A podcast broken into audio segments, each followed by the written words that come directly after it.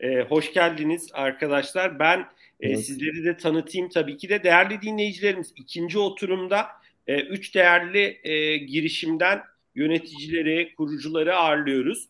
E, ben öncelikle tanıtmak istiyorum e, sizlere. Assistbox'ın kurucu ortağı ve CEO'su Bora Gül. Bora hoş geldin sohbetimize. Hoş bulduk Ozan. Selamlar. Ee, diğer konuğumuz Mert e, Öner, Mind Behind Müşteri İlişkileri Direktörü. Mert hoş geldin sohbetimize. Hoş buldum. Dinleyicilere herkese selamlar. Ee, çok teşekkürler. Diğer konuğumuz ise Serdar Gemici, Albert Health kurucu ortağı ve CEO'su. Serdar merhaba. Merhabalar, selamlar. Serdar e, şu an sen Arabistan'da mısın? Gittin mi rahatlıkla? Evet evet. Ya şey bilerek seçmedim ama tam da oldu. Yo, ben, ben ona dikkat etmemiştim. Ben ona dikkat etmemiştim. sen ne güzel hani dün Türkiye'deydin sağ salim evet. eriştin. Hani keyfin yerindeyse süper. Doğru. Suudi Arabistan Riyad'dan bağlanıyorum. Tamam çok teşekkürler. Bize bu arada bazen değerli e, hani farklı şirketlerle görüşürken şey diyorlar ya fiziksel e, niye yapmıyorsun etkinlikleri hakikaten fiziksel yapmak o kadar zor ki bak gördüğümüz gibi Serdar şu an hani Arabistan'da başka bir dinleyicimiz farklı bir lokasyonda olabiliyor. E, o açıdan teknolojiyi de biz de mümkün olduğunca kullanmaya çalışıyoruz. E, dilerseniz sohbetimize başlayalım. Bugün odağımızda tabii ki de insurance, insurtech var, sigorta sektörü var ve teknoloji girişimleri sigorta sektörüne nasıl değer katıyor başlıklı bir sohbetimiz olacak. Ee, Bora dilersen seninle başlayalım. Elif de aslında biraz e, sizinle olan çalışmalarından bahsetti. E, biraz Assistbox'ın dilersen bize hikayesini anlat. Assistbox hı hı. nasıl kuruldu? Şu an müşterilerinize ne gibi hizmetler sunuyorsunuz ve bildiğim kadarıyla da sadece tabii ki domaininiz sigorta sektörü değil. E, e, sözü ben sana bırakmak istiyorum. Tamamdır. Teşekkür ediyorum Ozan. Ee, kısaca bahsedecek olursam e, biz 2018'de e, Asisbox hayata geçirdik.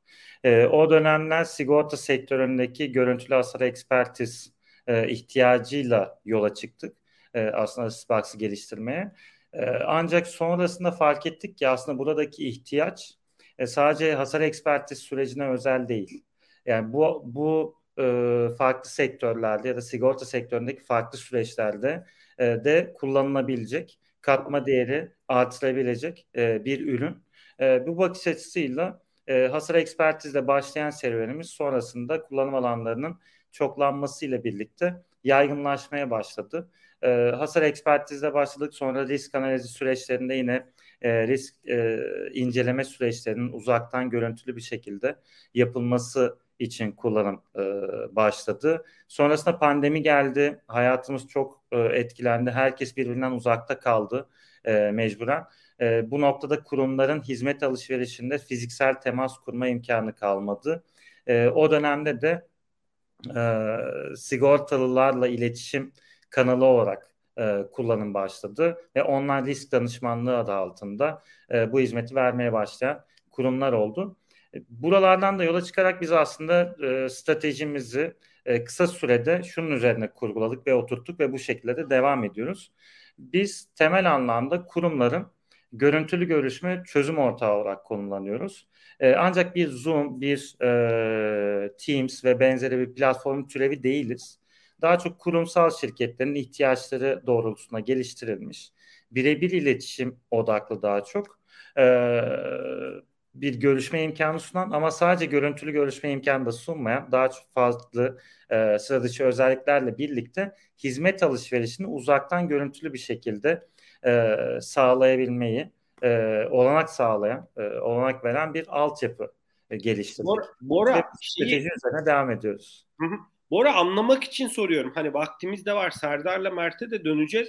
Şimdi mesela e, dedin ki ekspertiz süreçleri işte fabrika diyelim ki işte fabrikayı sigortalayacak şeyi e, ya da bir gemiyi diyelim atıyorum yani bilmiyorum. Hani bir, e, bir uzakta ve belki de önemli değeri de önemli olan. Yani orada ne yapıyor diyelim? Hani kişi sizin bir uygulama var. Biraz o süreci anlatır mısın? Ne yapıyor? Şeyi geziyor mu şeyle birlikte telefonuyla birlikte çok e, hani buradaki şey nedir biraz e, katma değer nedir biraz onu anlatır mısın? Süreç şöyle mesela hasar eksperti sürecini ele alalım. E, bugün e, örneğin bir konut e, sigortam var ve dolu yağdı, işte camın kırıldı. E, hele ki bu şekilde böyle yoğun bir talep akışına sebebiyet veren e, hasar tiplerinde e, respons vermek çok zor. E, ki normal şartlarda bile eksperlerin ortalama e, risk adresine gitme süresi 3 gün. Bu noktada süreç nasıl işliyor? E, sigorta şirketini ya da acenteni e, arıyorsun. Hasar ihbarında bulunuyorsun. Dosya açılıyor. Dosyaya bir eksper atanıyor. E, eksper belirttiğim gibi iş yoğunluğu sebebiyle ortalama 3 günde e, yerinde ziyaret yapabiliyor. Geldiğinde fotoğrafları çekiyor. Gerekli raporları oluşturuyor. İncelemelerde bulunup e, tahmini bir hasar tutarıyla süreç devam ediyor. Biz bu fiziksel ziyaret ihtiyacını ortadan kaldırdık. E, Asispark sonrası süreç nasıl işliyor? Aynı şekilde ihbarda bulunduktan sonra ve dosya e, ekspere atandıktan sonra e, belirli kural setine göre hasar yönetimi uygulamasında bu dosyayı Asisparks ile incele gibi bir e, seçenek çıkıyor. Bunu gören eksper, bu ta, tabii ki bu arada en yaygın kullanım şekli ama farklı şekilde e, bu süreci yürüten sigorta şirketleri de var. E, ama en çok bu e, tercih ediliyor.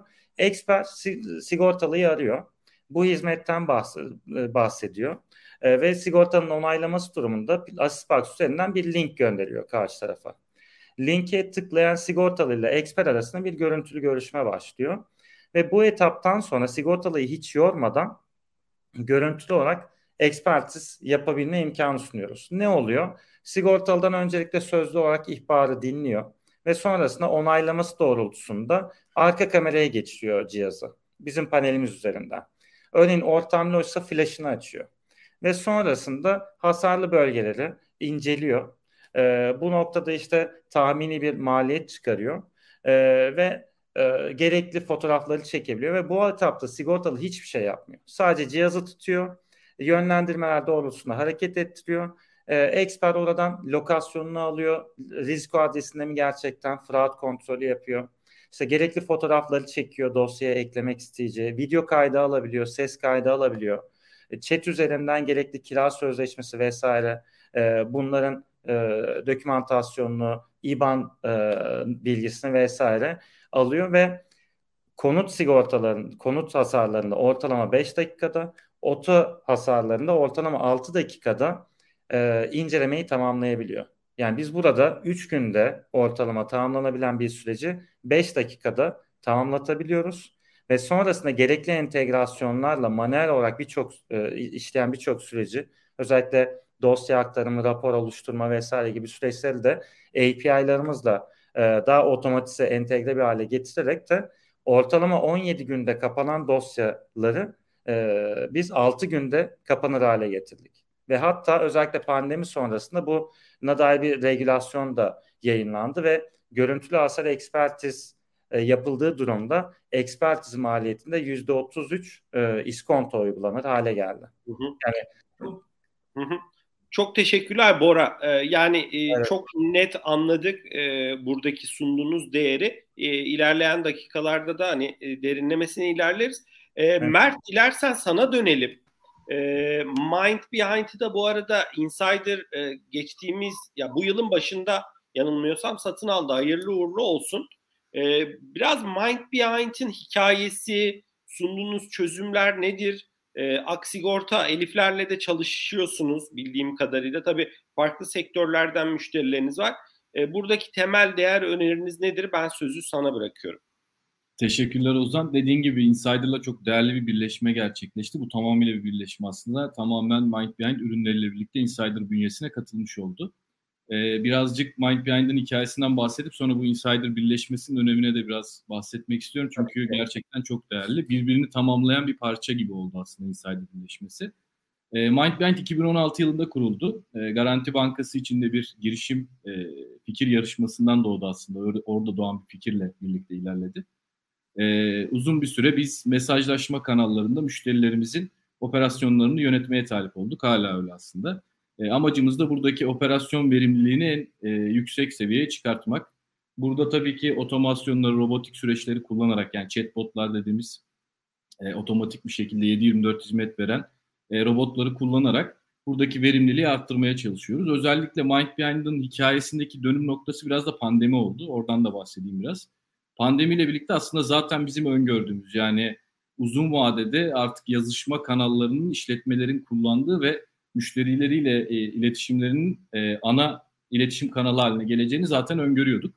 E, pandemi bu süreci hızlandırdı. Çünkü pandemiyle birlikte dijitalleşme arttı e, işletmelerde ve işletmelerin yazılı kanalları olan ilgisi arttı. Aynı zamanda bununla paralel olarak müşterilerin de e, yazılı kanallardan e, işletmelere ulaşması ve buradaki alışkanlığı devam ettirmesi konusunda da biz e, olumlu bir eğilim gördük. E, bunu zaten dediğim gibi tahmin ediyorduk. Pandemi biraz bunu hızlandırdı. O dönemde doğru adımları attık ve bu şekilde müşteri portföyümüzü çok fazla genişlettik diyebilirim pandemi döneminde. E, sonrasında da zaten senin de bahsettiğin gibi 2003 yıl, e, 2003 yılın 2023 yılının Ocak ayında yani bu yılın başında e, Insider'la bir birleşme gerçekleşti. Bu bizim için çok değerli çünkü Insider biliyorsunuzdur aslında temelde çok basitçe bahsetmek gerekirse e, web sitesi ve uygulamalarda e, müşteri hareketlerini takip edip buna göre doğru zamanda, doğru anda farklı kanallardan bildirim atabiliyorlar. E, aynı zamanda bu WhatsApp üzerinden de yapılabiliyor. WhatsApp'tan aslında SMS atar gibi bildirim atabiliyorsunuz kullanıcılara. Neden değerli? WhatsApp çok daha e, okunma oranının yüksek olduğu bir kanal, bildirimlerin özellikle. Aynı zamanda bu bildirimleri atıp üzerine de WhatsApp üzerinden bir iletişimi devam ettirebiliyorsunuz. SMS'ten ve diğer kanallardan farkı da bu biraz. O yüzden insider olan birleşme çok değerli, çok kritik bizim için. Mesela çok basit bir örnek verirsek sigorta tarafından da e, şu anda mevcut ürünlerimizi kullanarak e, web sitesinde mesela bir lead formunu dolduran ama yarısında bırakan birini tespit edip bu kişiye WhatsApp üzerinden bir bildirim atıp e, yine WhatsApp'ta karşılıklı iletişim kurarak lead'i doldurmasını, tamamlamasını sağlayabiliyoruz. Bunlar e, gerçekten çok farklı alanlarda farklı e, avantajlar katıyor bize. E-ticaret tarafında da birçok farklı avantajı var. E, biraz da ürünlerden ve hizmetten bahsedeyim e, dilersen. Bahsettiğim bu chatbotları e, oluşturabileceğimiz bir ürünümüz var. 2016 yılından beri geliştiriyoruz bu ürünü. E, şu anda ge- çok güzel bir noktaya geldi diyebilirim. Çok user friendly bir e, panelimiz var. Aynı zamanda canlı destek operasyonlarını gerçekleştirebildiğimiz bir panelimiz var. E, biliyorsunuzdur call center operasyonları gibi aslında toplu şekilde çalışıldığı için e, tek bir kanal üzerinden toplu şekilde cevap vermenizi sağlıyor. Doğru şekilde e, bu operasyonu takip etmenizi, raporlamanızı sağlayan bir ürünümüz daha var. Her iki ürünü de kurulduğumuz yıldan beri geliştiriyoruz. Epey bir know-how'umuz oldu bu noktada. E, ve aynı zamanda farklı kılan, bizi farklı kılan şeylerden birisi de şu. Bu mesajlaşma kanalları çok canlı e, kanallar. Sürekli takip edilmesi, geliştirilmesi gerekiyor. Ancak bu şekilde bir verimlilik sağlayabiliyorsunuz. E, burada da bizim içeride diyalog tasarımı üzerine ve mesajlaşma, business messaging dediğimiz alanın üzerine uzman bir ekibimiz var. E, herhangi bir müşterimizle çalışmaya başladığımızda bu ekip e, workshoplar gerçekleştiriyor müşterimizle ve en doğru stratejiyi belirliyor aslında mesajlaşma kanalları. Ben de ben de onu diyecek ya soracaktım Mert hani nasıl çalışıyorsunuz diye hani Boraların taraf hani biraz daha e, net hani sonuçta karşıda bir insan var uzman diğer tarafta da müşteri var sizde biraz aslında o sürece girdiğin çok iyi oldu. Hani ilk başta o sektörü anlıyorsunuz, mevcut diyalogları herhalde çözümlüyorsunuz filan. Ben sözü sana bırakayım. Aslında dediğin gibi en başında, her şeyin başında biz zaten bizimle çalışan müşteriyi önden te, takip etmiş oluyoruz. Yani bir satış sürecine girildiğinde biz zaten belirli bir noktaya kadar stratejisini çizmiş oluyoruz. Ee, burada bizim için en önemli şey müşterilerimizin müşterileri. Yani son kullanıcılar neden, ne için e, müşterisine veya şirkete e, ulaşıyorlar. Bu telefon üzerinden olur, yazılı kanallarda e-mail atarak olur, site üzerinden bir form doldurarak olur. Zaten birçok müşterimizde bunların verisi bulunuyor. Yani en çok neler soruluyor. Keza mesela e-ticaret üzerinden gidersek en sık sorulan soru işte kargom nerededir? E, bunları biliyoruz zaten. O yüzden burada bir planlamamız oluyor öncelikle.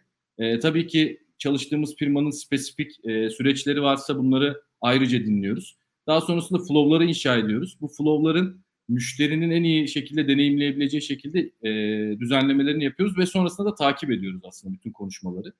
E, burada tabii ki otomasyon süreçlerimiz de var takip ederken analiz çıkarttığımız. Bu analizlere göre de, de e, mevcutta tuttuğumuz e, KPI'leri gözeterek aslında geliştirmelerimize devam ediyoruz diyebilirim. Çok teşekkürler e, Mert. E, dilerseniz Serdar'a dönelim. Serdar e, seni de yıllar önce sohbetimizde ağırlamıştık. E, herhalde 3-4 yıl olmuştur diye tahmin ediyorum. E, o zamandan beri neler yapıyorsunuz? Tabii biraz aslında e, Albert Health'i tanımayan e, dinleyicilerimiz için sunduğunuz temel çözümler nedir? E, sağlıkla ilgili e, çalışmalar yaptığınız zaten isminizden de anlıyoruz. Ben sözü sana bırakıyorum. Yurt dışı açılım sürecini de anladığımız kadarıyla gerçekleştiriyorsunuz. Ben sözü sana bırakmak isterim. Çok teşekkürler. Ee, davetin için de çok teşekkürler. Çok keyifli bir etkinlik. Biz 2018'de e, başladık Albert'a. Üç eski Siemens çalışan olarak Siemens'ten ayrılarak yolculuğa başlamıştık.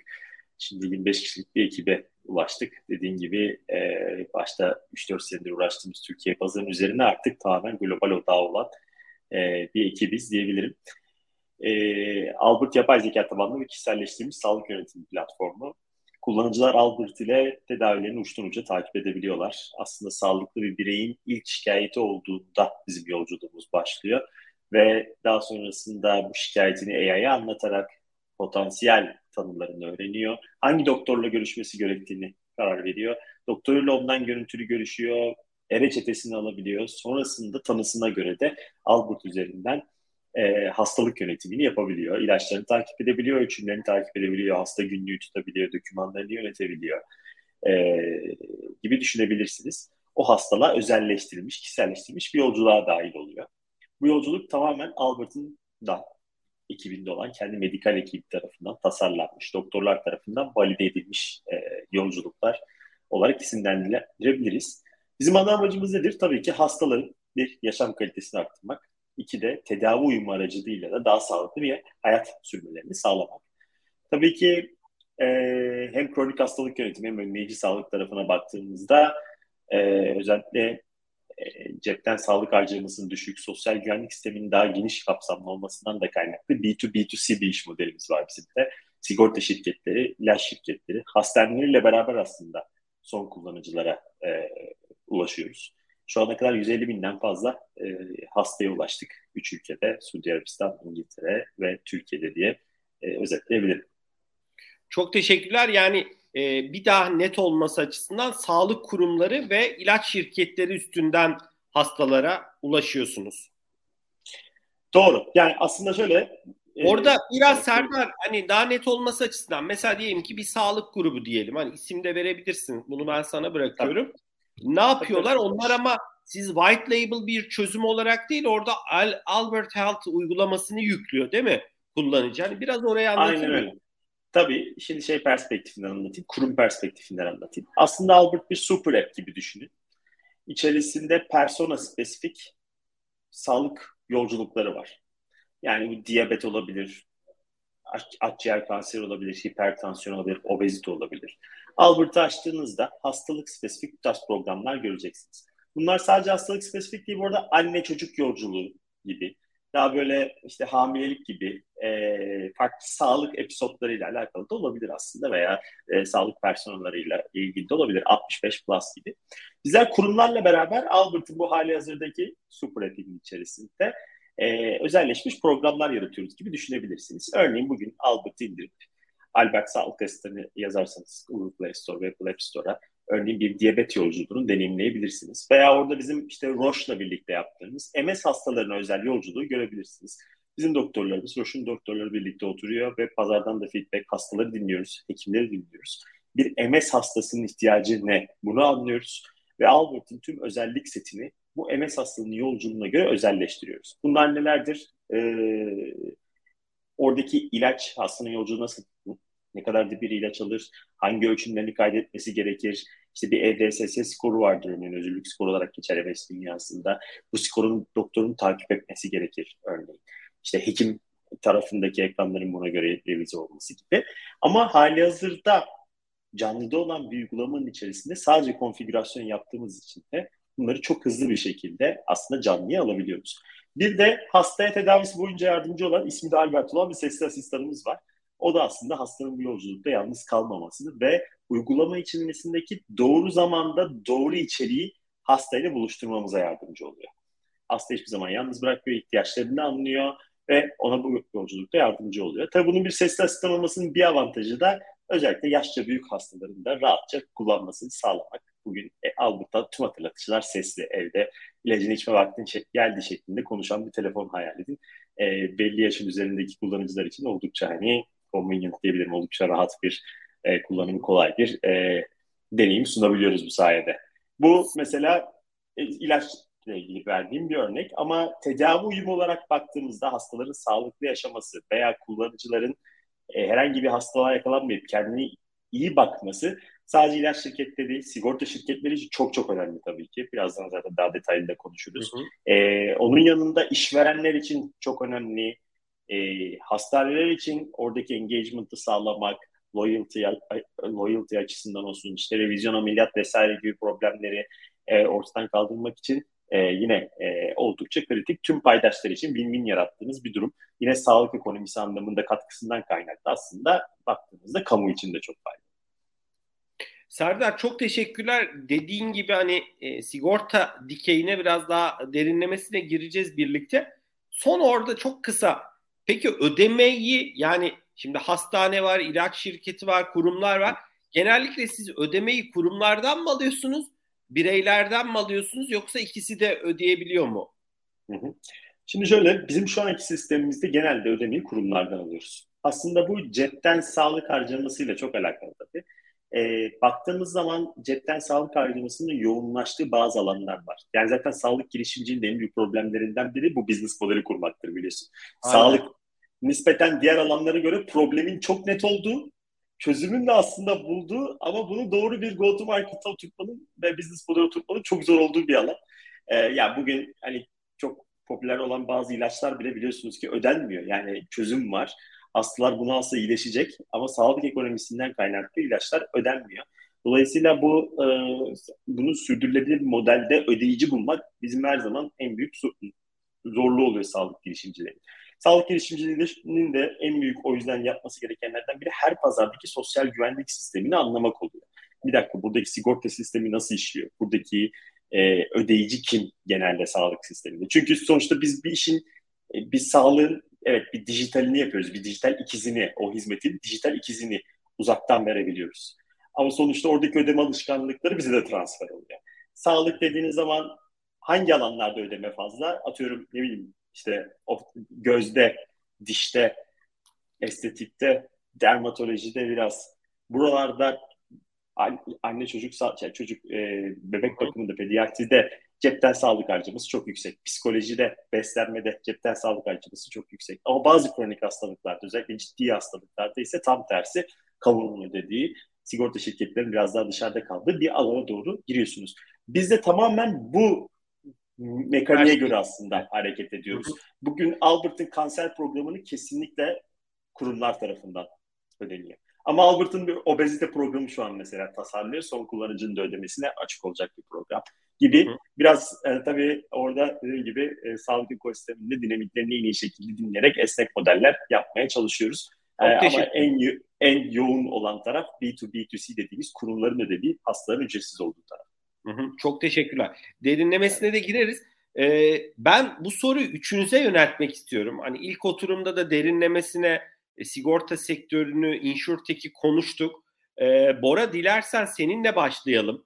E, yani somut, sen aslında e, kimi örnekler de verdin ama yani baktığınız zaman sizin yani sigorta sektöründe e, hangi pain pointleri bu hem şirketler açısından hem de müşteri açısından neye nelere çare olduğunuzu düşünüyorsunuz? Hani sunduğunuz oradaki değerlerden sen bahsettin. Tekrara düşmeni de istemem ama biraz belki orada başka somut örnekler de verebilirsin eğer vermek istersen. Ee, ve biraz da belki de şu an aldığınız feedbacklerle ürünü sigorta sektörü için nasıl e, dönüştürmeyi e, düşünürsünüz? Biraz buralara girmeni isterim ben. Hı hı. Tabii ki Ozan. Yani şöyle aslında tümünü paylaşmaya kalksam biraz fazla zaman alır muhtemelen. Doğrudan ve dolaylı etkileri anlamında. Kısa, ee, doğru... kısa, kısa örneklerle, kısa kısa yorumlarla Bora. Tabii, Bu arada tabii, bir yarım tabii. saat vaktimiz var. Hani çok kötü durumda değiliz. Gerekirse hani vaktiniz varsa ihtiyaç olursa 3-5 dakika daha uzatırız. Hani orada rahat olun. Tamamdır. Teşekkürler. Ee, birçok açıdan e, aslında etki yarattı e, sunduğumuz hizmet. Bunlardan öne çıkan birkaçını aslında az önceki soruda biraz paylaşmıştım. Belki tekrar olacak bir kısmı ama yani süreyi kısaltma anlamında çok dramatik bir e, iyileşme sağlandı. Bahsettiğim gibi dosya kapanma süreleri 17 günlerden 6 günlere düştü. Ekspertiz süresi 3 günden 5 dakikalara kadar düştü. Ee, ve hatta kimi görüşmelerde sigortalıyla da mutabık kalınarak o an dosyalar kapanır hale geldi.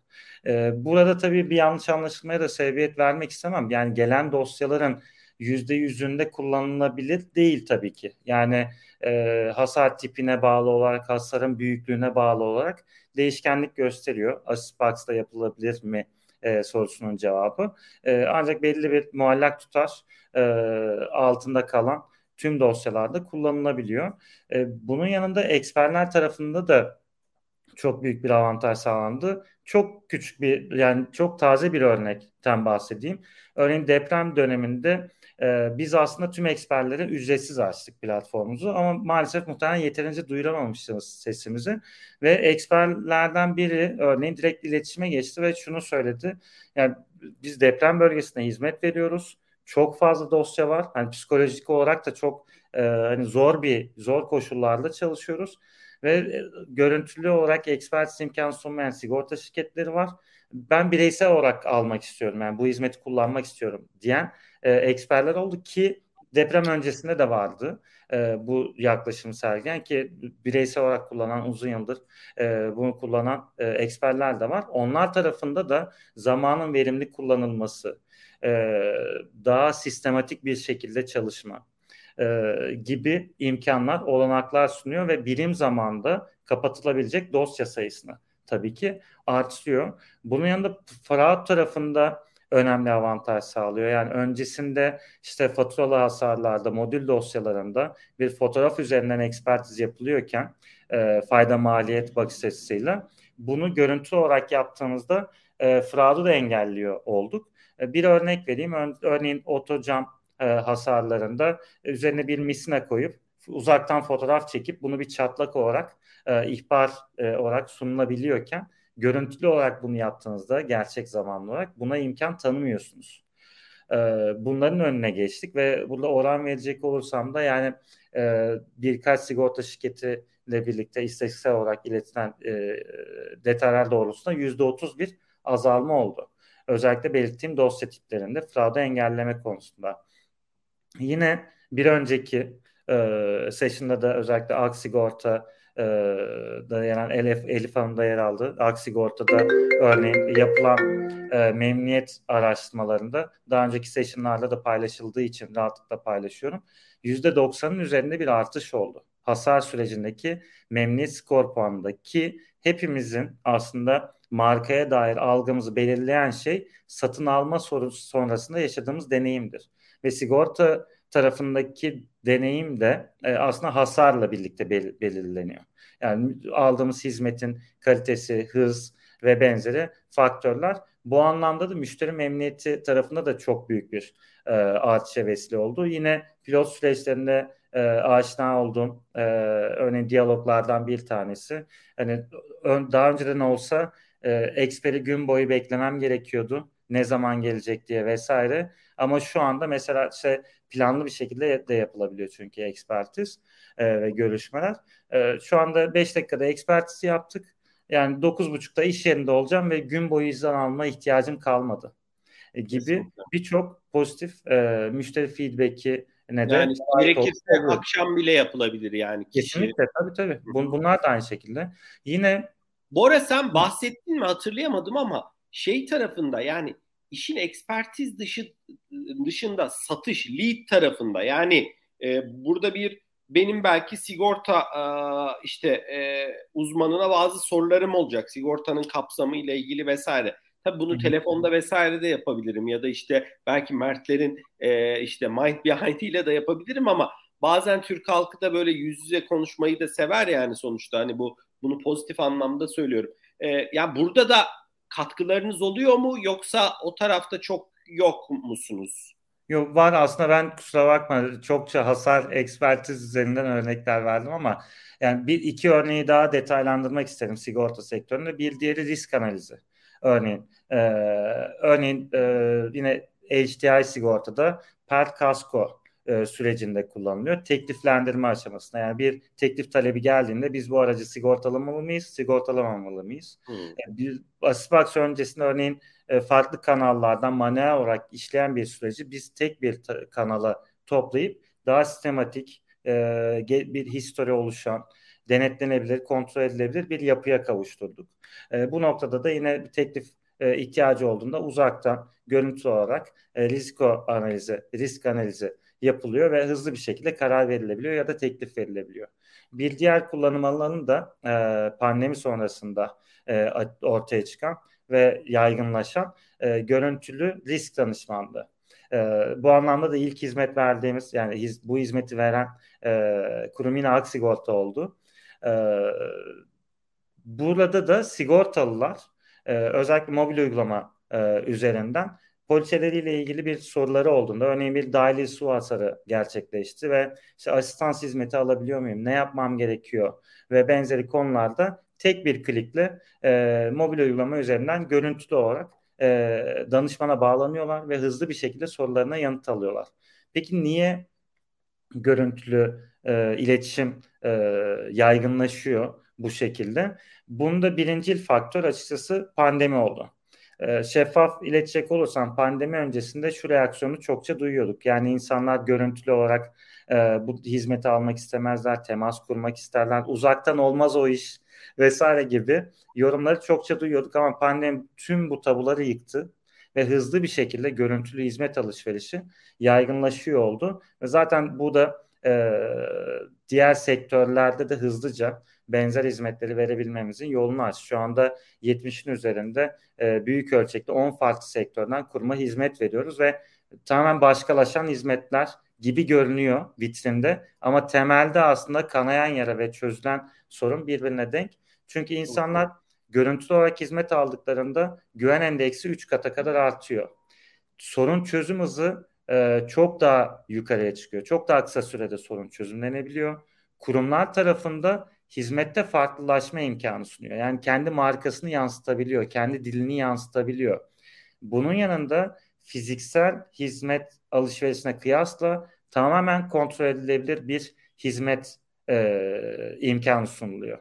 Hizmet kalitesini çok kolay ölçebiliyorlar. Örneğin e, az önce bahsettiğim çünkü, çünkü kayıt altına alındığı için Kesinlikle. takip edilmesi. Yani bugün Kesinlikle. bir perakende mağazasındaki atıyorum bir satış temsilcisine yani e, takip etmek çok çok kolay değil yani sonuçta. Kesinlikle. Hem hizmet verenler bu takibin farkında olduğu için daha dikkatli oluyor.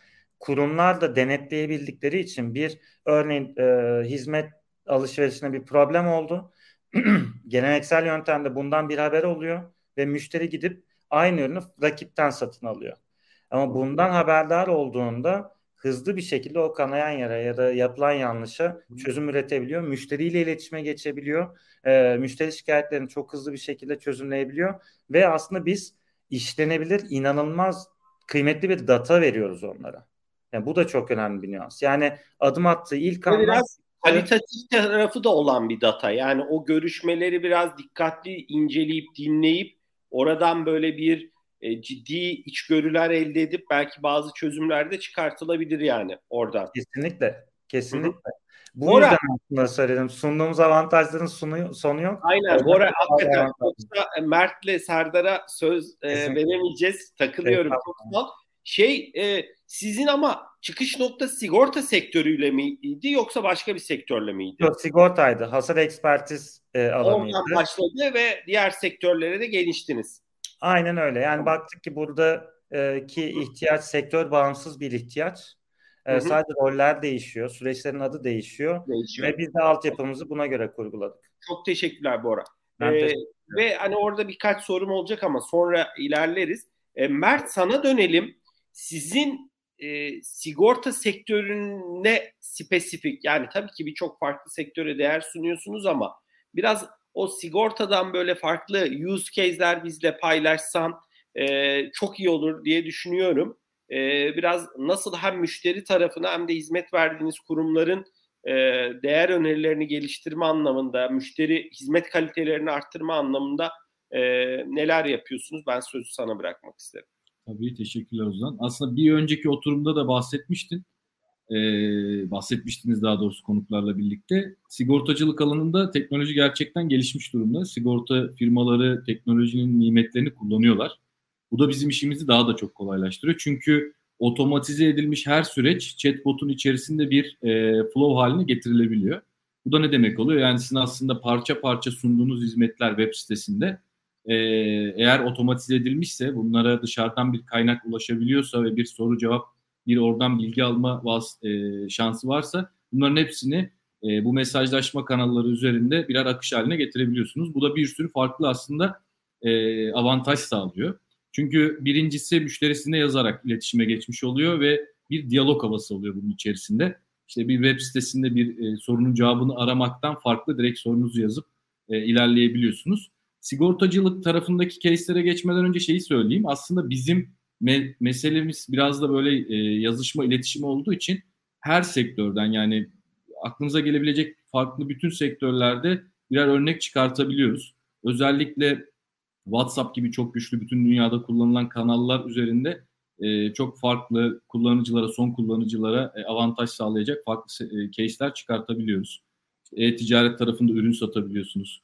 E, mesela MENA bölgesinde pizza sattığımız bir örnek var. Araç satma deneyimimiz bile oldu WhatsApp üzerinden. O yüzden geniş, çok geniş. Sigortacılık alanında da çok geniş. Sigortacılık tarafına girersek aslında sigorta firmalarına ben iki başlığa ayırmak isterim bunu iki ana başlıkta destek olabiliyoruz biz. Hem süreçlerini verimlileştirme anlamında e, hem de son kullanıcılarının deneyimini iyileştirme anlamında.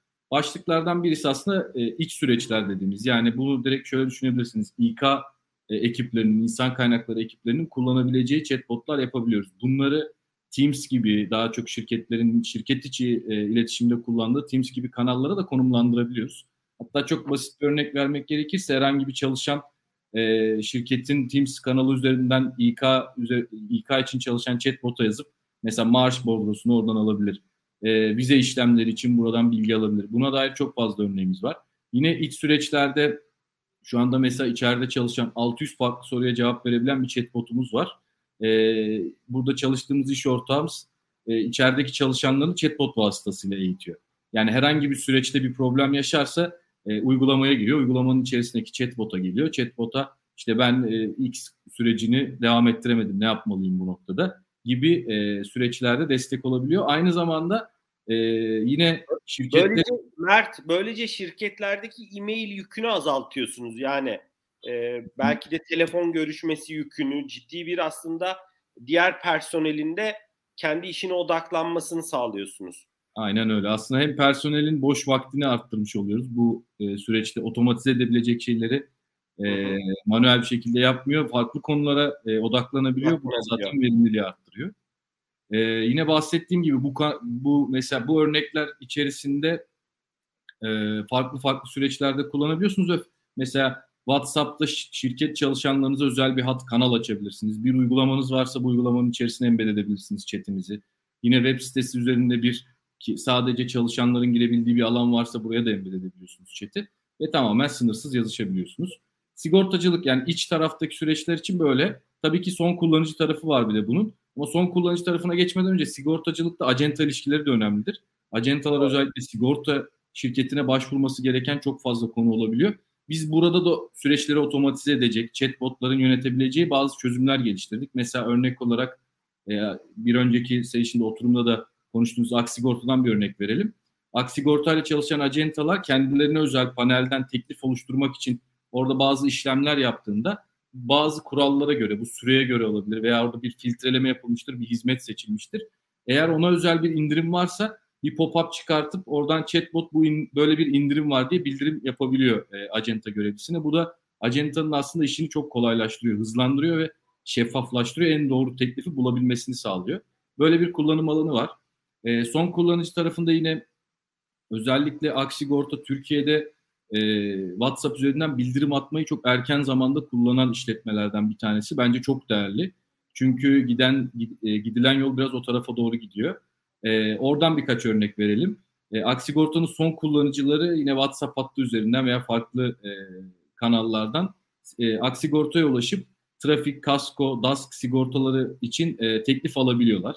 Tamamen chatbot süreci yönetiyor. E, kesinlikle bir canlı kişiye ihtiyaç duymadan otomatik teklif oluşturabiliyorlar. E, yine hasar tarafında, hasar dosyaları tarafında e, hasar dosyasını takip edebiliyorlar chatbot üzerinden kullanıcılar. Eğer hasar dosyası içerisinde bir şey değiştiyse, bir güncelleme olduysa, e, ekstra bir durum olursa yine e, bildirim olarak kullanıcıya WhatsApp üzerinden atılabiliyor. Bu da aslında e, son kullanıcıyla sigorta şirketi arasındaki ilişkiyi daha transparan, daha şeffaf bir hale getiriyor. Ve son kullanıcının da tabii buradaki kaybını önlemiş oluyorsunuz aslında önden bilgilerle. Burada sana bir şey sorayım mı? Sonra da Serdar'a da döneriz.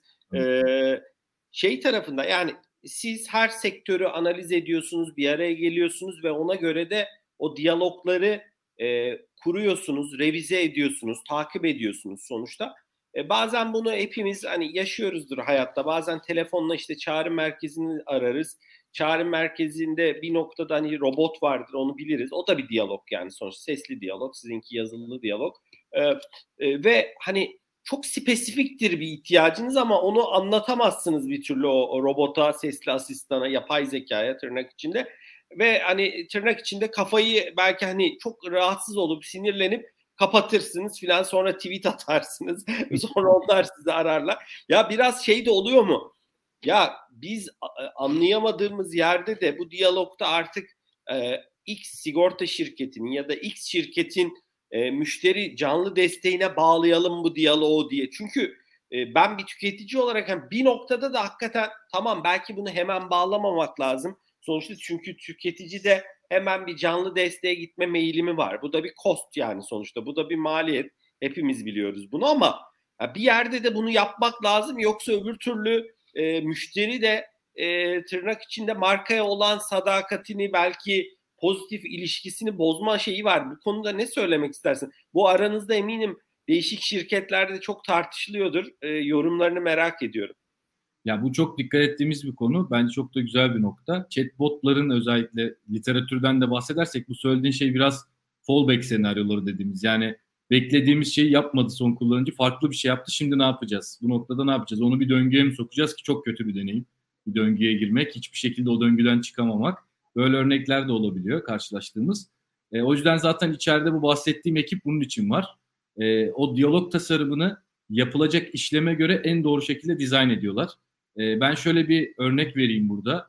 E, bizim birçok sektörde bu KPI'miz, bu metriğimiz çok iyidir. Sigortacılıkta da e, gelen 100 konuşmanın kaç tanesini chatbot kendi başına herhangi bir canlı desteğe ihtiyaç duymadan tamamlayabiliyor bunu ölçüyoruz sürekli. Mesela sigorta tarafında ortalamamız %75 yani 100 konuşmanın 75'ini zaten canlı birine ihtiyaç duymadan chatbot tamamlayabiliyor, kapatabiliyor. Geri kalan o senin de bahsettiğin uç noktalar içinde canlı destek aktarımlar yapılıyor. Burada bazı yöntemlerimiz var. İşte kullanıcı yazdığı metin belirli karakteri aşıyorsa bu bir problem vardır. Çünkü bu şeyin e, yazdığı metnin içerisinde birden farklı niyet olabilir.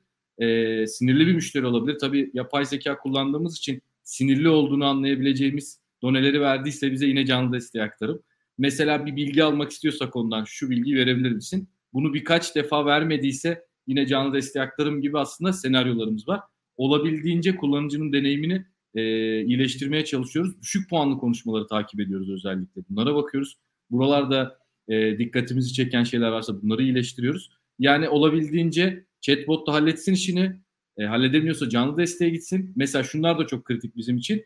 Chatbot'un verebildiği bir fonksiyonu, hizmet olarak verebildiği bir fonksiyonu ısrarla kullanıcı gidip canlı destekten aldıysa biz orayı iyileştiriyoruz. Farklı neler yapabiliriz buna bakıyoruz. Doğru. Çok kısa bir şey daha ekleyeyim. Bu flow'ların iyi iyileşmesi için otomatize olması çok kritik. O yüzden çalıştığımız firmaların kendi süreçlerini e, otomatize etmiş olmaları da çok kritik. Doğru. Ee, ne kadar dokümante edecek ki size bir evet. şey sunabilsinler. Yani onlardaki süreç net olmalı ki siz de net hareket edebilirsiniz. Evet. Doğru. Doğru. Çok teşekkürler. Serdar e, sana dönelim. Sonuçta e, yani sizin tarafta bir preventif taraf var, önleyici taraf var. Bir diğeri de kişi e, belli bir rahatsızlığı var, e, kronik ve e, yapması gereken e, tedaviler ya da davranışlar, aksiyonlar var ki sonuçta bu e, kronik e, sorunu e, ne derler e, ağırlaşmasın. Tabii ki Doğru. senin bahsettiğin gibi farklı yani yaşlanan aslında bence oraya da girebilirsin bir noktada. Dünyayı hatta Türkiye'yi bekleyen en büyük tehlikelerden biri yaşlanan nüfus. Yani e, bence o anlamda sizin gibi uygulamaların geleceği çok parlak. Sonuçta nüfus yaşlanıyor. E, hani sen şeyden bahsettin doğum gibi farklı süreçler, çocuk hayata geldi, anne çocuk ilişkisi, onun sağlığı. Biraz burada hani sigorta sektörüyle ilişkileriniz, buralarda aslında belki şey de olabilir. Aslında bu son dediğim noktayı ben e, Mert'le Bora'ya da sormuş olayım. Onlar da cevaplarlar. Biraz karşılaştığınız yaklaşımlar yani aslında burada çok ciddi fırsat var ama bir türlü ikna edemiyoruz. Kurumları dediğiniz şeyler de olabilir. Ee, e, sigorta sektörü için. Hani biraz burada e, bu ilişki, fayda ilişkisi, gideceği yer e, nasıl görüyorsun? Ben sözü sana bırakmak istiyorum. Tabii ikisine de e, cevap vereyim. Ee, dediğim gibi aslında yani sigorta şirketleri dijital sağlıkla genelde e, niye etkileşime girmek istiyorlar diye baktığımızda konuyu oradan alırsak eğer ya farklılaşmak istiyorlar. Hani e, sigortada bir böyle komodite de olan bir business klasik bir sigorta vermek istemiyor. Bunun yanında bir deneyim sunmak istiyor. Pazarda farklılaşmak, bu sayede büyümek istiyor. Birincisi bu oluyor. İkincisi ise maliyetlerini kısmak istiyor. Yani bendeki e, kullanıcılar, benim müşterilerim e, sağlıklarına daha fazla dikkat ederlerse daha az hasar oluşur ve ben de daha kendi bir business yaparım. Bu iki büyük aslında e, amaçları var. Şimdi bu iki büyük amaç da bu arada ülkelere göre değişiyor. Mesela sigorta şirketinin daha, yani sigorta sektörünün daha olgun olduğu, sağlık sigorta penetrasyonunun yüksek olduğu ülkelerde bütçe kısmaya, maliyet kısmaya e, odaklanılıyor. E, sigorta sektörünün daha büyüme aşamasında olduğu, bizim gibi daha gidecek yerinin çok olduğu, penetrasyonun her geçen yıl arttığı alanlarda biraz daha farklılaşma, büyümeye odaklanıyor. O yüzden de mesela bizim değerlerimizde sektörden sektöre daha çok değişiyor. Onu da hissediyoruz bu arada. Ee, Türkiye'de baktığımız zaman bizim e, Albert'ta tabii ki senin de bahsettiğin gibi hem önleyici sağlıkta hem de diğer tarafta kronik hastalık yönetimi tarafında hastanın ihtiyacı olduğu ona özel doğru içeriğin doğru zamanda ona sunulması, ona özel bir tedavi programı, bir sağlık yönetimi platformunun sunulması e, burada çok büyük bir pozitif katkı yapıyor insanların hayatında. Bu sigorta şirketine bir ne sağlıyor? Tabii ki önleyici sağlığın en büyük avantajı söylemeye gerek yok. Yani tabii ki de e, hastaların hastalanmamasını, daha sağlıklı bir yaşam dolayısıyla yine aslında hasar oranının azaltılmasını sağlıyor. Bunu biz nasıl yapıyoruz? Bir, hastanın daha iyi bir yaşam tarzı, yani bizdeki bunun karşılığı biraz şey olarak da lifestyle dediğimiz, daha iyi bir yaşam tarzı sürmesini sağlıyoruz. Yani daha iyi beslenmesi, daha fazla egzersiz yapması, daha, gün içerisinde daha fazla hareket etmesi, duruşunu bile düzeltmesi bizim aslında ilgilendiğimiz alanlardan bir tanesi. Bunu su içme hatırlatıcısından hani e, egzersiz videolarına kadar birçok farklı alanlarda bu tarz hastaya dokunuyoruz. Hasta herhangi bir şikayet hissettiğinde de doğru doktora başvurması. Dakika sen hani önce şikayetin ne? Bunu bir anlayalım. Belki çok ufak bir şey. Sadece biraz kendine dikkat ederek çözebileceğin bir konu. Belki hemen doktora gitmen gerekiyor. Belki acile gitmen gerekiyor. Semptom çekiyor dediğimiz teknolojiyle beraber e, burada da hastayı anlayıp doğru doktora gitmesini, böylece o sigorta şirketinin de yanlış doktora giden hastalar yüzünden kaybettiği aslında hani milyonları tasarruf etmesine e, yardımcı oluyoruz. Bu arada bizim sunduğumuz belki çok gözükmeyen ama önemli olan anlardan bir tanesi de şu. Sigorta şirketleri genelde hasarın oluştuğu zaman müşterisiyle iletişim kuruyor. Biz hasar daha oluşmadan iki hasarların arasında da müşteriyle sigorta şirketi arasında sürekli bir iletişim sağlıyoruz aslında. Ve sağlık gibi güzel bir konu üzerinden onun hayatını değiştiren, ona destek olan bir e, konuma e, sigorta şirketini e, yükseltiyoruz. Kronik hastalık yönetimi tarafında ise dediğim gibi kronik hastalık yönetimi yani mesela diyabet diye başlayalım diyabet üzerinden. Mesela bugün hastalıkları dizelim. En ölümcül hastalıklar arasında diyabet çok aşağıda yer alır. Ama baktığın zaman ilk 5 en ölümcül hastalığın tetikleyicisidir. Bugün yani çevrenizde de duyuyorsunuzdur. Kendine iyi bakmayan şeker hastaları, işte e, kalp yetersizliğine, böbrek yetmezliğine, hayattaki problemlerle beraber ameliyatlarla hayatlarının kesilmesine kadar birçok farklı alana doğru kayar. Yine obezite aynı şekilde. Dolayısıyla e, daha ciddileşmemiş kronik hastalık yönetiminin doğru yapılmasıyla beraber e, bunlar engellenebilir. Hatta yurt dışında çok örneklerini görüyoruz. Bence Türkiye'de yavaş yavaş geliyor, gelecek bunlar. Ee, normalde sigorta şirketleri bazı kronik hastalıkları dışarıda bırakıyorlar. Ee, bu tarz çözümlerle beraber artık bunları da dahil etmeye başladılar. Ee, diyor ki evet kanser hastasını da alalım. Bir doğru fiyatlayalım. İki ona bu yolculuğunda yardımcı olalım, destek olalım ve bunu da sigortamıza dahil edelim. Yaklaşımları başladı. Yine tabii ki özellikle e, sigorta şirketinin doygun olduğu, sektörün doy, pazarın büyüklüğünün doygun olduğu pazarlarda bu tarz orijinal e, çözümlerde e, üretiliyor. Peki ne daha iyi olabilir? Tabii ki de daha çok gidecek yer var. E, özellikle Türkiye'de. E, önce klasik bir şeyle başlayıp tabii ki de regülasyonlar. Yani daha e, liberal regülasyonlarla güzel adımlar atılabilir. İşte 2022'nin 10 Şubat'ında uzaktan sağlık hizmetleri sunma hakkında yönetmelik çıktı. E, Bora da çok yakından zaten hani biliyor. E, bizler de orada lisans alarak uzaktan sağlık hizmetinin sunumu hakkında yani sunumu konusunda yetkilendirildik. E, ama bunlar henüz çok, tabii geri ödeme. Doğru muydu Bora? Hani almak çok büyük maliyetleri olan bir süreç miydi? Yoksa e, hani o kadar da bariyeri yüksek tutmadılar mı? Bunu da niçin soruyorum? Sonuçta siz e, belli ölçekte startuplarsınız. Hani e, orada bariyer çok yüksek tutulursa bu sefer pazara yeni startupların girmesi engellenmiş olur ama tabii ki hani belli güvenlik şartları, belli şeyler önemli ama zor bir süreç miydi? Banaydı değil mi soru o zaman? Bize de sordum aslında bunu. Aslında ben de bir, bir noktada Serdar'a yönlendiriyor olacağım. Gerekçesinde yanıtımda yer veriyor olurum.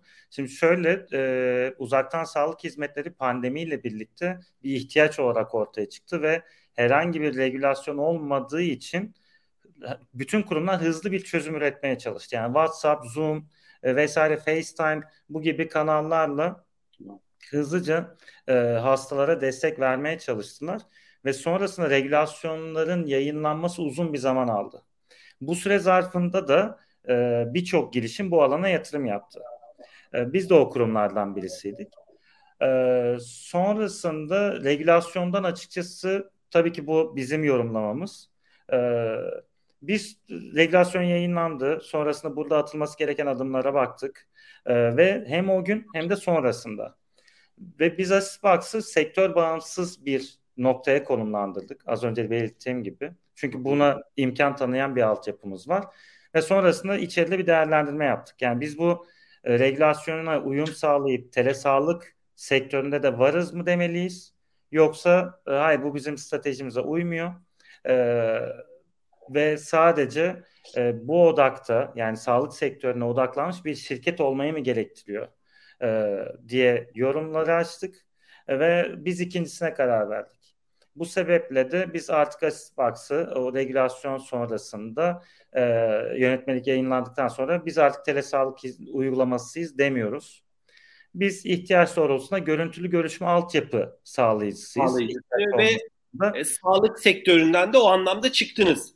Evet, evet. Yani Hı. çünkü belirttiğim gibi ta- çok odak gerektiriyordu e, o alanda ve bizim çok... bulunduğumuz alanda e, geçirdiğimiz dönemi de göz önünde bulundurduğumuzda e, kazanım anlamında Anladım. önemli beklediğimiz geri dönüşleri de alamadığımız bir sektör. Feasible bulmadınız bu ara. Feasible Efendim? bulmadınız feasible bulmadınız, uygun bulmadınız. Kesinlikle öyle. Evet. Yani e, sektörle edindiğimiz deneyimde finansal geri dönüş konusunda e, teraziye koyduğumuzda dediğin gibi yani anlamlı Hı-hı. bulmadık ve e, o alandan çekilip biz okay. e, kendi stratejimize e, devam ettik ve hani Serdarlar bu lisansı aldı. O anlamda hani detayı konusunda kendisi e, daha çok Hı-hı bilgi verebilecektir. Evet. Okey. Serdar dilersen hani e, bir tur atalım hızlıca vaktimiz de daralıyor. Şöyle hani e, sen e, şeyi aldınız galiba lisan, lisans mı diyeyim ya da ilgili izinleri sen zorluğunu paylaşırsın.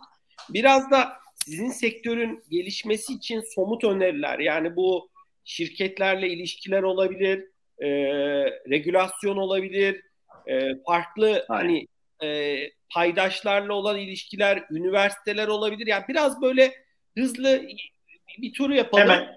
Hani kendi evet, açımdan ve özellikle sigorta sektörü odaklı e, nasıl bu ekosistem daha fazla gelişebilir, büyüyebilir? Tabii tabii. E, ben sözü sana bırakıyorum. Aslında Bora'nın dediği gibi e, yani bu regülasyonun çıkması hiçbir şey yeterli değil. Geri ödemenin olması lazım ve sektörün o yüzden e, büyümesi lazım.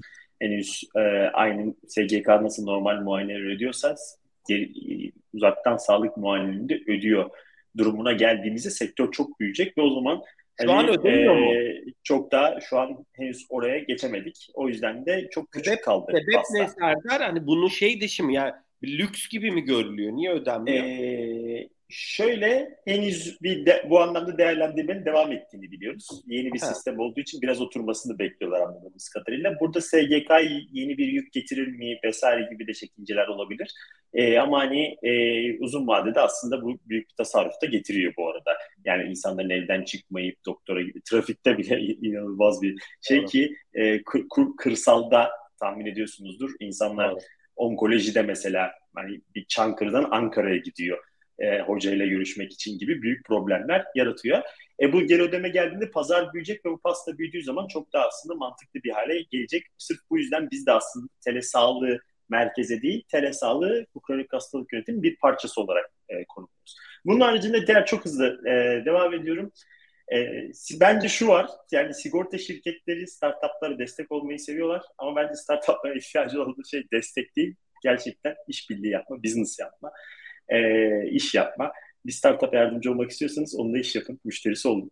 E, ve kültür olarak sigorta şirketleri e, böyle çok cesur değiller. Daha böyle risk hesaplamadan gelme oldukları için de bence startup dünyasının kültürüyle böyle biraz orada ufak bir tezatlık var.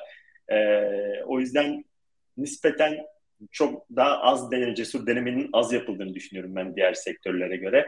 E, o anlamda gidilecek çok yer var. Dijitale bütçe ayırmak lazım. Yani bunu gerçekten hani e, bu kadar dijitalleşmek istiyorlarsa bunun arkasına bir şey koymak lazım. İrade koymaları lazım. E, çok komik rakamlarla yani yurt dışına da bunu görmeye başladıktan sonra daha da iyi anlıyorum farkı. İnanılmaz komik e, rakamlar e, konuşulmaya başlanıyor Türkiye'de. Yani bir şeyi yapmak istiyorsanız gerçekten doğru bir teknolojiyle, doğru bir partnerle çalışmak istiyorsanız arkasına bir irade, arkasına bir bütçe koyacaksınız. E, bir gerçek bir business inşa etmeye çalışacaksınız. Yoksa hani accelerator'larla, inkübatörlerle bir yere kadar geliniyor ama o o işin ilk aşaması. Ondan sonra bunu devam ettirmenin ikinci aşaması bunun üzerine koyup co-create yapmak. Yani birlikte üretmek. Sadece iş, iş yapmak, satın almak değil, birlikte üretmekten bahsediyorum. Ancak bu zaman startupların da heyecanlandığı ve e, üzerine düştüğü bir şey olur. Şu an her dijital sağlık şirketi olsun. Yani InsurTech'te e, nispeten kesiştiğimiz alanlardan bir tanesi bizim de. Nasıl yurt dışında e, business yaparım tabii ki de peşinde. E, bunda ekonomik şartlar vesaireler de var ama biraz da bu bence o kültürün gerektirdiği ve dijitale yeterli bütçenin de ayırmadığını açıkçası e, ben düşünüyorum. Yani Suudi Arabistan'da seven figure ihaleler konuşulup hani işler yapabiliyoruz. E, Türkiye ile gerçekten hani e, karşılaştırılacak derecede büyük fırsatlar var. E, onlar bizim için tabii ki de daha cazip olmuş oluyor. Diyeyim, çok uzatmayayım, sözü vereyim. Çok teşekkürler. Çok teşekkürler. Mert sana dönelim. Senin yorumların ne olur? E, sektöre sunduğunuz katma değerin özellikle sigorta sektörüne daha da artması için hani sektörün gelişimi açısından önerilerin ne olur? E, belki orada farklı içgörülerin, gözlemlerin olabilir. Ne söylemek istersin? Ee, şöyle ben de şunu ekleyeyim. Regülasyonlar bizim için de aslında bir engel oluyor. İki, iki tane süreç var. Biraz önce konuştuğumuz gibi. Birincisi şirketlerin kendi iç süreçlerini otomatize etmesi, müşterilerine daha e, otomatize edilmiş deneyim sunmaları gerekiyor. Bizim tabii oradaki faydayı e, mesajlaşma kanallarına taşıyabilmemiz için. Bir de bizim kullandığımız, e, yaptığımız hizmeti daha da e, geliştirecek e, cloud-based ürünler var. Özellikle bu ürünlerin regülasyona takılması, bunları sigortacılık özelinde kullanamıyor olmamız bir problem. Hatta direkt örnek verebilirim. Son dönemlerde çok yaygın şekilde kullanılan ChatGPT mesela çok fazla şey katabilir sigortacılık sektörüne. Generative AI. Generative AI teknolojileri aslında evet. Hatta şöyle bir örnek vereyim. Bu teknolojilerin içerisine kendi kontentinizi embed edip sizin kontentinize göre cevap vermesini sağlayabiliyorsunuz. Ki illaki deneyimlemişsinizdir. Ee, bağlamın içerisinde kalabilen çok iyi bir deneyim sunuyor aslında bu teknolojiler. Gerçekten farklı birçok sektörde işte satış danışmanı olabilir, sigortacılık özelinde size danışmanlık verebilir. Birçok farklı yerde kullanabilirsiniz. Ama bunlar cloud-based ürünler dediğim gibi. Datanın yurt dışına çıkma konusu birazcık problem yaratabiliyor. Mesela örnek olarak poliçeler e, çok detay içeren, formal bir dile sahip e, biraz kapsamlı içeriklerdir, belgelerdir diyelim. Mesela bu belgeyi GPT'nin içerisine embed edip e, birisi bu belgeyle alakalı detay soru sorduğunda bir sohbet havasında, bağlamın da içerisinde kalabilecek şekilde aslında çok iyi bir hizmet verilebilir farklı kanallardan. Ama dediğim gibi buradaki regülasyonlar engel olabiliyor. Ee, eğer değişirse çok daha farklı teknolojileri katılacağını düşünüyorum. Sigorta. Peki hani e, sen de takip ediyorsundur belki Bora'nın da orada. Ya böyle kısa vadede buna yönelik böyle bilmiyorum hani sektörün paydaşları olarak sizlerin devlete önerdiği farklı çözümler var mı? Yani e, bilmiyorum hani o noktada bir şeyler görüşülüyor mu? Bir yorumun olur mu? Yoksa hani şu aşamada bir şey söylemeyecek misin? Yani şu aşamada bir şey söylemek için çok erken bence. Elbette var bazı girişimler, görüşmeler. Ee, hani bu konuyla alakalı biz de fikir almaya çalışıyoruz. Danışmanlık da aldığımız oluyor. Hukuk tarafıyla ilgili özellikle.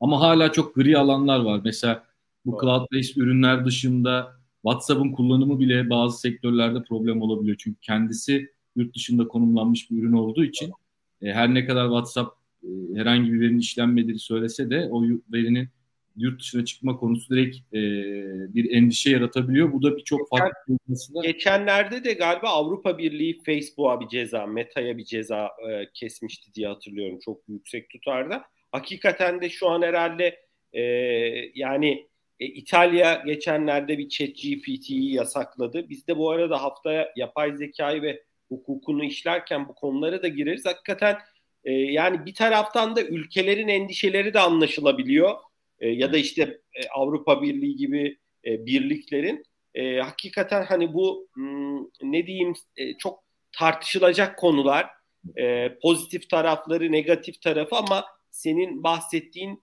e, bir takım teknolojilerden bir takım katma değerli servislerden faydalanmak faydalanamamak e, da önemli e, ajandadaki konulardan bir tanesi. Belki şöyle bir şey olur. Şuraya Ozan.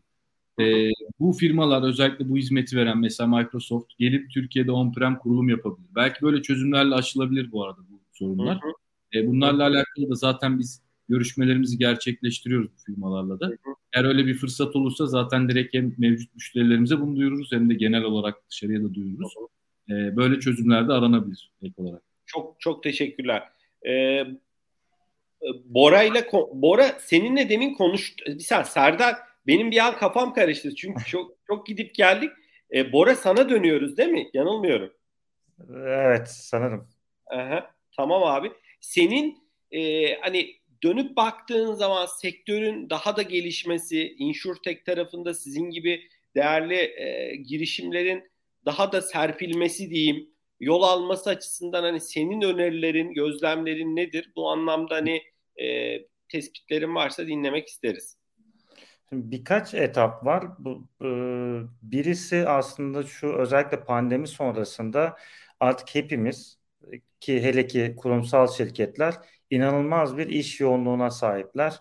Ee, yani beyin göçü artık ülkemizin maalesef bir gerçeği. Ayrılan kişilerin yerini aynı nitelikte kişilerle doldurmak inanılmaz güç. Bunlar da hep mevcut ya da kalan kişilerin iş yükünün gün be gün artmasına sebebiyet veriyor. Bu noktada e, startupların ihtiyacını, çözümlerini doğru kişiye ulaştırabilmek. Doğru. İşte o doğru kişiler inanılmaz yoğunlar ve onlara artık maille, e, LinkedIn üzerinden vesaire ulaşmak bile inanılmaz güç. Ulaşsanız bile takvim alabilmek, takvimi aldınız, e, bu süreci devam ettirebilmesi, kafa yorabilmesi, şirketi perspektifinden bunu değerlendirebilmesi vesaire bunların her biri bir efor. Ve mevcut kişilerin bunu sürdürebilmesi inanılmaz güç. Biz Doğru. dönüp baktığımızda hani Asisbox'ı hızlıca konumlandırabildiğimiz ve başarı hikayesini oluşturabildiğimiz yani tümü demeyeyim ama daha kolay oluşturabildiğimiz, daha kısa sürede oluşturabildiğimiz e, şirketlere baktığımızda e, şu öne çıkıyor. Bu alana gerçekten önem veriyor. Gerçekten kısmına Serdar'ın dedikleriyle doldurmak istiyorum. Önem veriyor. Buna dedike bir ekip oluşturuyor ve bu ekip gerçekten analiz ediyor. Bu isteğe sahip. Yani şirketine bu inovasyonu katma isteğine sahip. E, zaman ayırıyor, emek veriyor. Şirketinde belki turnover'ı aşırı yüksek değil yani çalışan değişim oranı. Evet, evet. Bir Ve... de bu, Bora orada seni destekleyeyim. Yani şimdi Serdar'ın işi de Mertlerin işi de sadece atıyorum bir pazarlama departmanı değil belki yeri geldiği zaman IT'yi de ilgilendiriyor. Kesinlikle. Şimdi hani benim de bildiğim ekosistemden örnekler var. Diyelim ki bakıyoruz IT ekibi değişmiş orada. E, pazarlamacı bu sefer yeni IT'ciyi ikna edecek ya da orada toplantıları olacak. Senin dediğin gibi e, bir ciddi e, vakit kaybı vesaire. Yani orada hakikaten üst yönetimin vizyonu, konuyu sahiplenmesi artı aşağıda da böyle e, her yani insanların da çok çok sık değişmemesi de e, önemli ki hani e, proje tamamlansın ve süreç işlemeye başlasın. Kurumsal hafıza kaybolmasın. Evet yani o kısmı önemli. Bir de daha çok aslında dikkat çekmek istediğim nokta şuydu. Startup'ı dinlesin, şirketini çok iyi tanıyan kişi ve e, match etsin. Ya evet bu gerçekten bizim şirketimize değer katar ve bu işi benim X'e anlattırmam lazım. Onunla buluşturmam Hı-hı. lazım. Ve X kişisi ya buna bir... buna e, istek motivasyon duysun, buna heyecan duysun diyorsun. Evet ve e, ön bir analizden geçsin. Sonra o karar verici X kişisi de bilsin ki bana örneğin işte Ahmet'ten bu konu geliyorsa inovasyon ekibimden zaten bir filtreden geçmiştir ve burada gerçekten bir değer vardır. Hı hı. Ve sonrasında da POC aşamasına hızlı geçebilmek. Yani hızlı bir şekilde... Ben de aslında e, ya sözünü kestim ilk oturumda Elif'lerle konuşurken e, hani Okan'la hakikaten de o uzun süren POC diyelim ki sürerse e, ve ücretsiz yapılıyorsa o POC'ler sonuçta nakit akışı e, denilen bir şey var yani şirketlerin e, ve e, sonuçta orada harcanan bir emek var. Neyse ben senin e, söyleyeceklerini söylemeyeyim hani haklısın. Yani bu bu da e, startuplar için önemli yorucu bir süreç yani. Evet. evet. Ee, bu kısım var ve sonrasında e, yine Serdar'ın da biraz değindiği Türkiye'ye dair e, finansal anlamda maalesef çok fark var. Yani her anlamda çok var. Yani e, bugün Türkiye'de konuşulan yatırım tutarlarıyla, değerleme tutarlarıyla yurt dışı arasında inanılmaz bir uçurum var. Yani özellikle yolun başında karşı tarafı ikna etmek vesaire çok güç. İkna ettiniz. Fiyat anlamında beklenti inanılmaz düşük. Yani biraz tabii Bora orada hani e, biraz da dünyadaki şu an konjonktür, paranın daha değerli olması, e, sonuçta artan faiz oranları, biraz küresel belirsizlikler de herhalde startuplar için şu an biraz da kötü bir dönem diyebiliriz. Yani belli aşamaları geçmemiş e, yapılar için söylüyorum. Sonuçta hani para değerli e, ve biraz e, bu da birçok şirketin değerlemesini de e, maalesef olumsuz etkiliyor. E, ben hani e, çok teşekkür ediyorum sizlere. Bu arada e, hani bir saatlik süremizi de doldurduk. Şöyle herkesi de büyüteyim. E, son e, bu sohbeti birlikte kapatmadan sizin değerli vaktinizi de almak istemiyorum.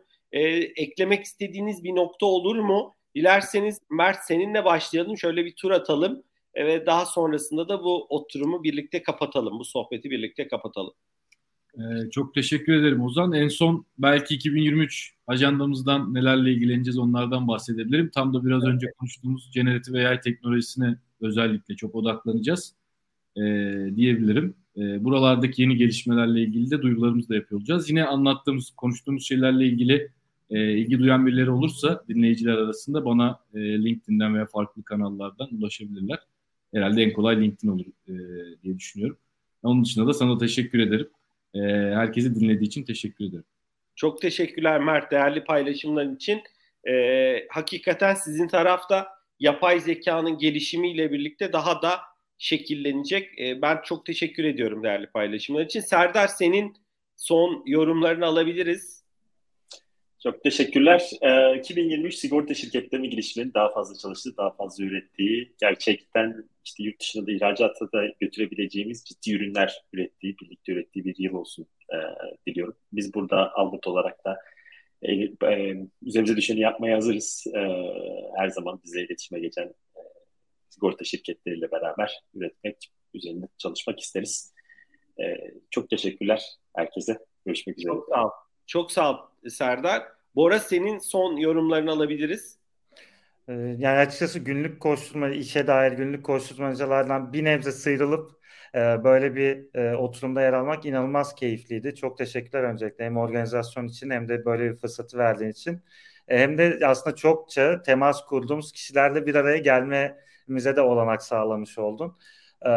Serdar ve Mert'le genellikle yazılı olarak iletişime geçebiliyorduk. Birbirimizi görebilme fırsatımız oldu. Ondan da memnuniyet duyduk. Ee, ben Serdar'ın söylemini bir adım öteye taşımak istiyorum. Artık hani Türkiye'deki şirketlerin e, şirketler için kaçınılmaz bir konu globalleşme. Türkiye'de Doğru. de global birçok marka var. Ee, bu noktada mevcut hizmet aldıkları şirketleri globale taşıma konusunda da destek olmalarını rica ediyorum.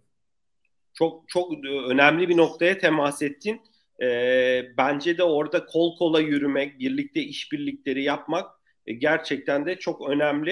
E, evet. Umarım Türkiye'den de çıkan ki Insider da bunlardan bir tanesi e, ki Serdarlar da şu an yurt dışında çalışmalar yürütüyor. Bora siz de bu konuda hani motivasyonunuz var. Umarım Türkiye'den var. Ben bahsetmedim ama yani hem iş ortaklıklarımız hem de e, müşterilerimiz de var farklı coğrafyalarda. Amerika. Ben ben biraz daha Bora sizi Türkiye ağırlıklı tahmin ediyordum ama yani onun oranını tabii belki yanlış hatırlıyor olabilirim. Yok, çok yüksek değil. Açıkçası biz de 2023 ile birlikte daha somut adımlar atıyor olduk. E, hatta burada ilk kez paylaşıyorum. Bir e, global bir programa da kabul aldık. E, saat 10 girişim arasında yer aldık. E, ve sonbaharla birlikte Avrupa'da e, bulunuyor olacak. Bir, bulunuyor olacağız bir fiil olarak. Şimdiye kadar daha çok iş ortaklıkları üzerinden şansımız denedik diyeyim. Hı hı. E, evet, hiç yol kat etmedik değil ama bir de e, direkt bir kendimiz direkt, direkt kendimizi anlatmak. Evet, bir operasyon başlatıyor olacağız sonbaharla birlikte. Başarılar Bora. Hakikaten de e, Türkiye'den umarız daha fazla başarı hikayesi farklı alanlarda çıkar. Ben çok teşekkür ediyorum. Değerli dinleyicilerimiz bugün iki oturumda da sigorta sektörü ve sigorta sektöründeki teknolojilere bu alanda hizmetler sunan, sadece bu alanda değil ama bu alanı da dahil ederek hizmetler sunan e, farklı girişimlerin yöneticilerini, e, kurucularını ağırladık. E, ikinci oturumda Assistbox CEO'su Bora Gül bizlerle birlikteydi. Albert Helt, e, kurucu ortağı Serdar, e, kurucu ortağı ve CEO'su Serdar Gemici bizlerle birlikteydi. Ve e, Mind Behind'ın e, müşteri ilişkileri direktörü Mert Öner bizlerle birlikteydi. Ben Bora'ya, Serdar'a, Mert'e çok teşekkür ediyorum. Değerli dinleyicilerimiz e, konuşmacılarımıza LinkedIn'den ulaşabilirsiniz. Onlar da sizlerle kafanıza takılan konularda iletişime geçmeye hazırlar. E, ben ilk oturumda ağırladığımız Elif'le, e, Elif Orasan'la Okan Utkayer'ine de çok teşekkür ediyorum. Herkese keyifli, güzel bir gün dilerim. Görüşmek üzere Bora, Serdar, Mert. E, müsaadenizle bu yayını kapatıyorum. Teşekkürler. Görüşmek üzere. Hoşçakalın. Bye. bye.